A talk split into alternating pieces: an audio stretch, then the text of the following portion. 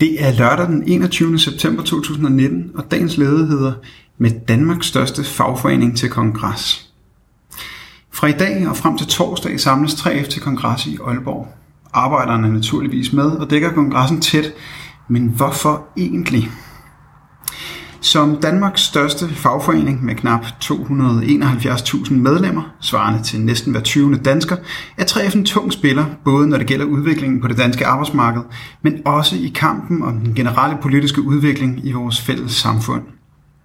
Samtidig er 3F'erne blandt de, der slides mest op på arbejdet. Hver femte 3F-medlem er ikke længere at finde på arbejdsmarkedet ved sin 60-års fødselsdag – fordi de er døde, eller så nedslidte, at der ikke kan klemmes mere profitabel arbejdskraft ud af dem. Hver anden 3F'er i alle aldre har inden for det seneste år taget smertestillende medicin eller behandling på grund af opslidende arbejde. Med den, medlemskare, med den medlemskare har 3F en særlig forpligtelse i samfundet, som de udsattes, udbyttedes og undertryktes talerør og kampfællesskab – det er måske ikke altid og alle steder, at 3F i dag lever op til den rolle. Men her er det også vigtigt at huske på, at 3F også er en kampplads, hvor arbejderbevægelsens forskellige retninger strides og sammen skaber morgendagens fagbevægelse. Derfor er det vigtigt, at vi på arbejderen følger de interne opgør, diskussioner og beslutningerne i Danmarks største fagforening. Naturligvis på en konstruktiv og solidarisk måde.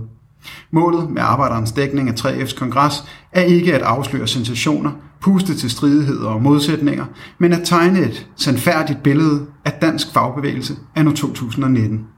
Følg vores kongresdækning på arbejderen.dk-3F.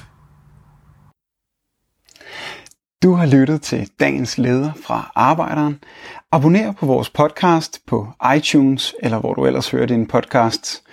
Du kan også klikke ind på arbejderen.dk for meget mere journalistisk indhold. Du er også velkommen til at følge Arbejderen på Facebook, Instagram eller Twitter, samt tilmelde dig Arbejderens daglige opdatering på Messenger. Vil du i kontakt med Arbejderens redaktion, kan det ske ved at sende en mail til redaktion Tak fordi du lyttede med.